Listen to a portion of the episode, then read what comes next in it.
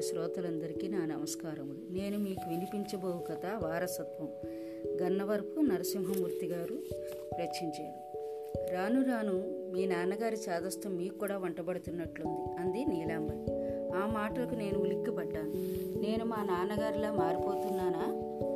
ఎప్పుడూ లేనిది ఈరోజు నీలాంబరి ఎందుకు అలా మాట్లాడింది? ప్రవర్తన ఏమైనా మార్పు వచ్చిందా? నాన్నగారిని ఊళ్ళో వాళ్ళంతా నాస్తికుడు అంటూ ఉండడం నేను చాలాసార్లు విన్నాను.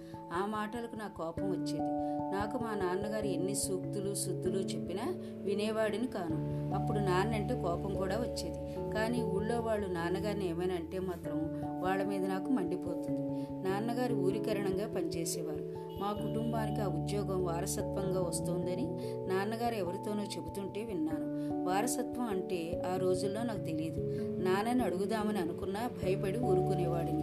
అమ్మని అడిగితే అంత పెద్ద మాటలు నీకెందుకు అని కసురుకునేది.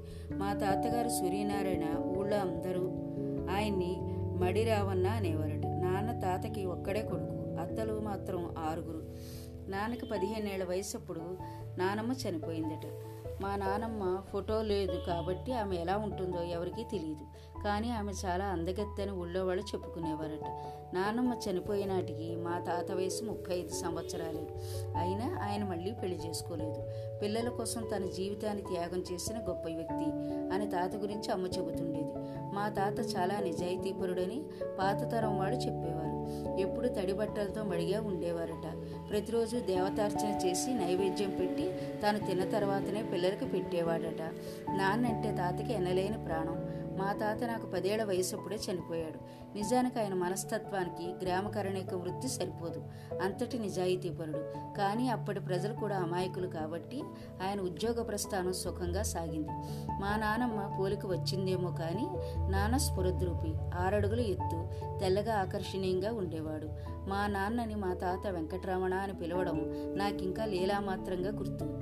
ఇరవై ఐదేళ్ళు నిండగానే తాత నాన్నకు కరణీక వృత్తి ఇచ్చేశాడట. అప్పటి నుండి మా నాన్న రామబాణంల అప్రతిహతంగా ముందుకు సాగాడు. నా చిన్నప్పుడు మా గది గోడ మీద తాత హార్మోనియం పెట్టి వాయిస్తూ తీయించుకున్న బ్లాక్ అండ్ వైట్ ఫోటో ఉండేది. మా తాతకు ఓ ట్రంక్ పెట్టే రికార్డులు రాసుకోవడానికి డెస్క్ పెట్టే ఉండేవి. ఆ ట్రంకు పెట్టి నిండా హరికథలు రాసిన నోట్ పుస్తకాలు సిరాతో రాసే పొడవైన కళాలు ఉండేవి. రకరకాల రంగుల్లో ఉండే ఆ కళాలకు చివరన పాళీలు ఉండేవి. వాటిని ఇంకులో ముంచి రాసేవారట. నేను అప్పుడప్పుడు ఆ పుస్తకాన్ని తిరిగేస్తూ ఉండేవాడిని అందులో కాకినాడ రాజమండ్రి హరికథలు చెప్పడానికి వెళ్ళినప్పటి జమా ఖర్చుల వివరాలన్నీ అనాబేడల్లో రాసి ఉండేవి. నాన్నకి ఇరవై ఒకటి వచ్చేసరికి మా అమ్మతో వివాహం జరిగింది. అమ్మ పేరు సీతాలక్ష్మి. ఆమె తండ్రి స్టేషన్ మాస్టరు. మా తాతగారు నాన్న పెళ్ళికి ముందే ఐదుగురు అత్తలకు పెళ్ళిళ్ళు చేశారట. ఆఖరి అత్తకు మాత్రం నాన్న పెళ్ళి తర్వాత వివాహం జరిపించాడు. ఆడదక్షత లేని ఇల్లు అని పిల్ల కష్టపడిపోతుందేమోనని మా తాతగారు మా అమ్మని నాన్నకిచ్చి పెళ్ళి చేయడానికి చాలా రోజులు తటపటాయించాడట ఏవేళ అమ్మ మా ఇంట్లో అడుగుపెట్టిందో కానీ అప్పటి నుండి మా ఇంటికి మళ్ళీ మంచి రోజులు వచ్చాయని ఊరంతా చెప్పుకునేవారట. మాకు పదిహేను ఎకరాల పొలం ఉండేది. మొదట్లో నాన్న కష్టపడి వ్యవసాయం చేసేవాడు. పేదవారికి సహాయం చేయడంలో ఎప్పుడూ ముందుండేవాడు. హరిజనులకు డీ పట్టా భూములిచ్చి మా వీధిలో వాళ్ళందరితో శత్రుత్వం తెచ్చుకున్నాడు. మీ నాన్న బ్రాహ్మణులలో తప్ప పుట్టాడని మా చుట్టాలు తిడుతుంటే మా నాన్న మీద నాకు విపరీతంగా కోపం వచ్చేది. మాది ముప్పై ఏళ్ళ అగ్రహారం. తూర్పు వాహినిగా పారే వేగావతి ఒడ్డున ఉండేది. తెల్లవారితే చాలు బ్రాహ్మణ వీధి అంతా ఇంట్లోనే ఏట్లోనే ఉండేది. స్త్రీలకు ప్రత్యేకంగా ఒక రేవు ఉండేది.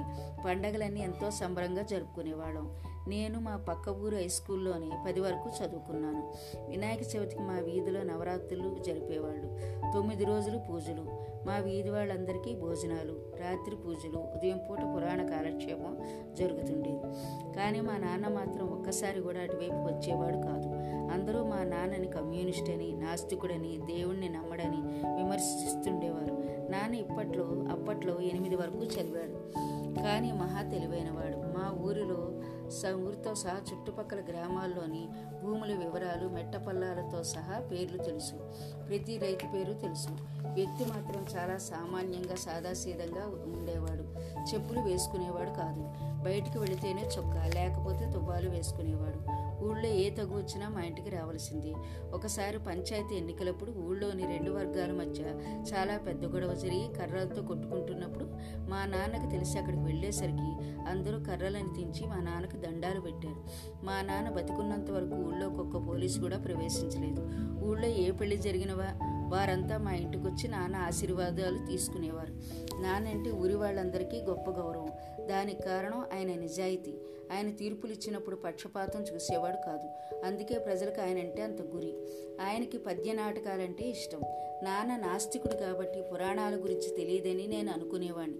కానీ రామాయణ భారత భాగవతాల్లోని చాలా పద్యాలు ఆయనకు కరతలామలకం. చాలా పద్యాలు ఆసువుగా పాడి వినిపించేవాడు. పురాణాల్లోని ఎన్నో సందేహాలను అలవోకగా తీర్చేవాడు. మహాపండితులని చెప్పుకునే మా ఊళ్ళోని చాలామంది పెద్దల్ని అవే సందేహాలను అడిగినప్పుడు వాళ్ళు కోప్పడడం లేదా మీ నాన్నలాగే నువ్వు కూడా నాస్తికుడు అని దెప్పి పొడిచి తప్పించుకోవడాన్ని బట్టి వాళ్ళు పురాణాలను లోతుగా చదవలేదని నాకు అర్థమయ్యేది. నాన్న ఎంత గొప్పవాడు కాకపోతే మేము బస్సులో వస్తున్నప్పుడు అప్పటికే సీట్లలో కూర్చున్న మా ఊరి రైతులు మమ్మల్ని చూడగానే లేచి నిలబడి దండాలు పెడుతూ తమ సీట్లను మాకు ఇచ్చేవారు. మిగతా ఇంకెవరి పిల్లలకి ఆ గౌరవం దక్కేది కాదు. ఆ గౌరవం నాన్న కరణం ఉద్యోగం నుంచి వెళ్ళిపోయి రిటైర్ అయిన తర్వాత కూడా కొనసాగింది. ఇది మా నాన్న చరిత్ర. గతించిన మధురగతం ఆయన వ్యక్తిత్వాన్ని మంచితనాన్ని మానవాళి పట్ల ఉండే సమదృష్టిని చూస్తూ పెరిగాను. మా అన్నదమ్ములు అందరూ. ఆ ఉన్న కొద్దిపాటి ఆస్తితోనే మమ్మల్ని అందరినీ కష్టపడి చదివించారు. ఎవరిని మోసం చేయలేదు. ఎవరి కడుపు కొట్టలేదు. తామరాకు మీద నీటి బుడ్డిలా బతికాడు. ఆయన వల్లే నాకు ఎవరిని మోసం చేయకూడదని డబ్బు కోసం గడ్డి తినకూడదని తెలిసింది. నేను ఇంజనీరింగ్ చదివి కేంద్ర ప్రభుత్వంలో ఇంజనీర్గా పెద్ద స్థాయిలో స్థిరపడ్డాను. ఉద్యోగ ప్రస్థానంలో ఎన్నోసార్లు పెద్ద మొత్తంలో డబ్బులు సంపాదించే అవకాశాలు వచ్చినప్పుడు మా నాన్న గుర్తుకు వచ్చేవాడు అంతే నా కాళ్ళు చేతులు వణికేవి. ఒక్కనాడు కూడా ఆయన నీతులు చెప్పేవాడు కాదు. కానీ పూదండలోని దారానికి పూల పరిమళం వచ్చినట్టు మాకు ఆయన వ్యక్తిత్వం అంతర్లీనంగా వచ్చింది. జీవితంలో నిజాయితీగా ఉంటే ఇబ్బందులు వస్తాయి. అవి తాత్కాలికం. కానీ తర్వాత వచ్చే ఫలితాలు మనకు చెప్పలేని ఆనందాన్నిస్తాయి అని నా ఉద్యోగ జీవితం నాకు నేర్పింది. నేను ఉద్యోగంలో చేరిన ఐదేళ్ళ తర్వాత మా నాన్న చనిపోయారు. ఆయన ఉండగానే నా పెళ్ళి పిల్లలు ఉద్యోగం రావడం ఇలా నా ప్రస్థానం కొనసాగింది. నా ఉద్యోగ బదిలీల వల్ల పిల్లలు ఎలా ప్రవర్తిస్తున్నారో ఎలా చదువుతున్నారో పరిశీలించే అవకాశం దొరకలేదు. మిగతా ఆఫీసర్ల పిల్లలకు బాగా చదువుకుంటున్నారని వార్తలు వింటున్నప్పుడు మాత్రం మా పిల్లలు గుర్తొచ్చి భయం వేసేది. నేను వాళ్ళ కోసం ఏమీ చేయలేకపోతున్న బాధ వెంటాడుతుండేది. నా తరం అంటే వేరు. అప్పుడన్నీ పల్లె జీవితాలు పేద బతుకులు. చదువు ఎలాగోలా పూర్తి చేస్తే చాలనుకున్న తరం. కానీ ఇప్పుడు అలా కాదు. అన్ని సదుపాయాలు వచ్చాయి. డబ్బుకు కొదవలేదు దానికి మన పిల్లల చదువుల్ని జీవితాన్ని శాసించే అవకాశం ఉంది. డబ్బుతో ఏదైనా చేయవచ్చు చాలామంది తమ డబ్బుతో పలుకుబడితో మనల్ని దాటి ముందుకెళ్ళిపోవడం చూస్తూనే ఉన్నాను అన్నింటిగా దేవుడే ఉన్నాడన్న ఆలోచన ఇప్పుడు కలి పనికిరాదు. ఒకరోజు నేను ఆఫీసులో ఉండగా నా శ్రీమతి నాకు ఫోన్ చేసి మన అబ్బాయికి పదవ తరగతిలో మంచి ర్యాంకు వచ్చిందని చెప్పేసరికి నమ్మలేకపోయాను. వాడు ఆరులోకి వచ్చిన దగ్గర నుంచి పదవ తరగతి దాకా ఎలా చదువుతున్నాడో వాడి తెలివితేటలు ఏమిటో తెలుసుకునే అవకాశం దొరకలేదు. నాకు వాడు ఇంటర్లో కూడా రాష్ట్రంలో ర్యాంకు తెచ్చుకున్నాడు. ఆ తర్వాత వాడు బిడ్స్ పిలానీలో ఇంజనీరింగ్ చదివాడు. తర్వాత కేంద్ర ప్రభుత్వ సంస్థలో గ్రూప్ ఏ ఆఫీసర్గా ఉద్యోగం వచ్చింది. పెళ్ళయింది. పిల్లలు. ఇలా ఒక పది సంవత్సరాలు అన్నీ జరిగిపోయాయి. వాడు బాగా చదివి మంచి ఉద్యోగంలో చేరినా వాడికి నా లక్షణాలు ఏవి అలవడలేదని నాకు అనిపించింది. నేను ఎక్కువగా ఉద్యోగ విషయంలో తిరగడం వల్ల వాడి మీద నా ప్రభావం పెద్దగా పడలేదు. అదీ కాక నేటి చదువుల విధానం ఎంతసేపు పుస్తకాలతో యుద్ధం ప్రైవేట్ క్లాసులు ప్రతి ఆదివారాలు పరీక్షలు ఇలాగే చదవడం వల్ల వాడికి నాలాగా పురాణాలు చరిత్ర ఆంథ్రోపాలజీ ఇంగ్లీష్ సాహిత్యం లాంటి పుస్తకాలు చదివే అవకాశం దొరకలేదు. వాడి వయసు వచ్చేసరికి నేను మా నాన్నగారి బీరువాలో ఉండే పుస్తకాలన్నీ కంటతా పెట్టేశాను. అవన్నీ మా తాత పుస్తకాలు. వీటినన్నింటినీ మా నాన్న చదివాడని ఆ పుస్తకాల్లో మా నాన్న స్వదస్తూరితో రాసిన వ్యాఖ్యల వల్ల తెలుసుకున్నాను. పుస్తకాలు ప్రపంచాన్ని చూపించే గవాక్షాలని చదివాను. కానీ ఆ గవాక్షాలు నా కొడుకు లేవని తెలిసి బాధపడుతుండేవాడిని. తండ్రిని చూస్తూ పెరగడం తండ్రి లక్షణాలు నేర్చుకోవడం అన్నది ఒక వరం. మనిషిని క్రమమైన మార్గంలో పెట్టి ఉత్తముడిగా తయారవడానికి అవి పనికొస్తాయి. కానీ ఈ తరం పిల్లల ఆలోచన ధోరణులు వేరు. తల్లిదండ్రుల గురించి పెద్దగా ఆలోచించడం లేదు. ఏదో డబ్బు పంపిస్తే చాలని భావిస్తున్నారు.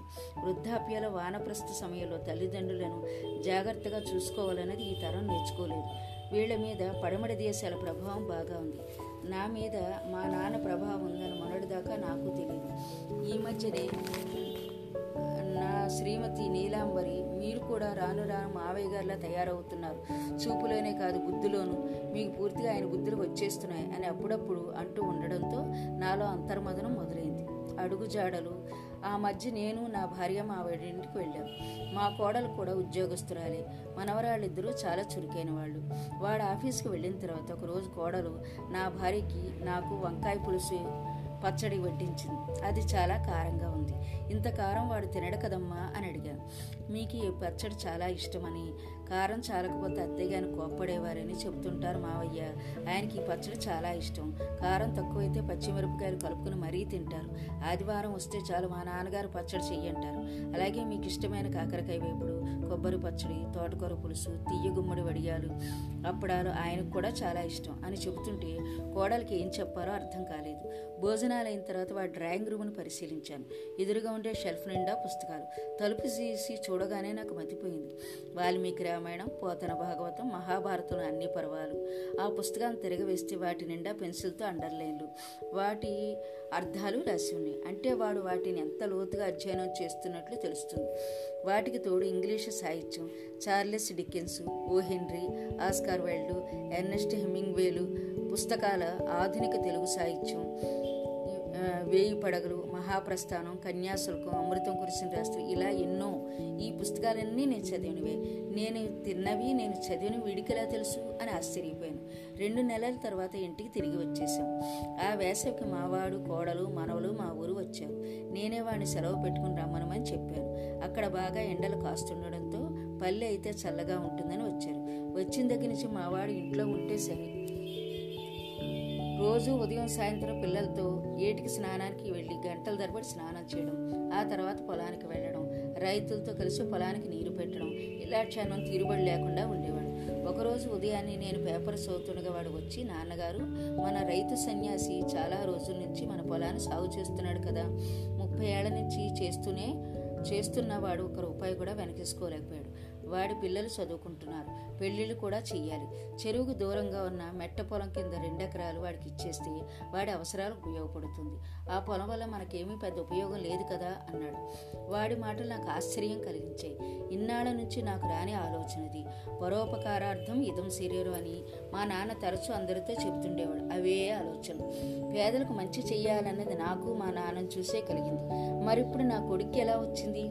ఈ పరిణామక్రమం ఎలా వచ్చింది? రెండు రోజుల తర్వాత వాడు కోడలతో కలిసి విశాఖపట్నం వెళ్ళాడు. ఆ మర్నాడు మా ఇంటి ముందర వ్యాన్ ఆగింది. దాని నిండా వందల టెక్స్ట్ బుక్స్ నోట్బుక్స్ కంప్యూటర్లు టీవీలు యాంటీనాలు రకరకాల ఫర్నిచర్ కనిపించాయి. నాన్నగారు మొన్న మన స్కూలుకు వెళ్ళాను. అక్కడ పిల్లలు కూర్చునేందుకు బల్లలు కానీ తాగడానికి సరైన నీరు కానీ బాత్రూములు కానీ లేవు. అందుకే ఇవన్నీ తెచ్చాను. ఈ రోజు నుంచి పనులు ప్రారంభిస్తారు మనం కుటుంబం తరపున పది లక్షలు ఇచ్చి అన్నీ కట్టిస్తున్నాను. అదీ కాకుండా మన ఊరికి గ్రంథాలయం లేదు. అవి ఉంటే యువత చెడిపోదు. మన రెండో ఇల్లు ఖాళీగా పడి ఉంది కదా దాని గ్రంథాలయంగా మార్చుదాం అనుకుంటున్నాను. అందుకే మొదటి ప్రయత్నంగా రెండు వేల పుస్తకాలు కొన్నాను. మీకు ఇష్టమే కదా? అని వాడు నన్ను అడుగుతుంటే ఏం చెప్పాలో తెలియని స్థితిలో నేను.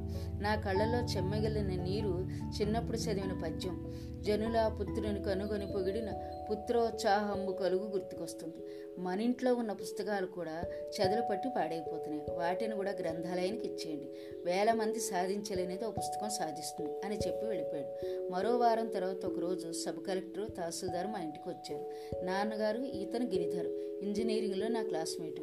ప్రస్తుతం మన సబ్ కలెక్టరు. చాలా రోజుల నుంచి మన ఊరికి మంచినీటి పథకం గురించి చెబుతూ వచ్చాను. ఇప్పుడు అది మంజూరైంది. ఒక వాటర్ ట్యాంకు ప్రతి ఇంటికి కుళాయి మంజూరయ్యాయి. ఐదారు నెలల్లో పనులు పూర్తవుతాయి అని చెప్పాడు.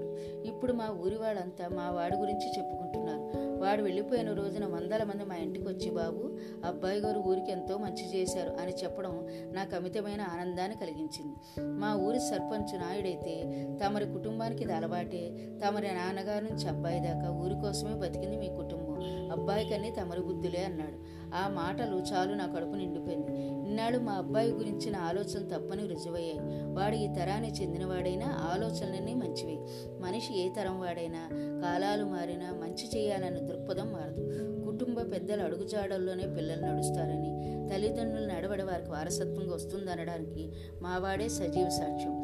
తండ్రి నుంచి మన ద్వారా కొడుకు వైపు ఈ వారసత్వ ప్రస్థానం కొనసాగుతూనే ఉంటుంది. ఇది తరం తరం నిరంతరం. కాలచక్రం భ్రమణశీలి. ఇది నిత్యం చెలుస్తూనే ఉంటుంది. నా కథ శాంత వినంది మీకు నా ధన్య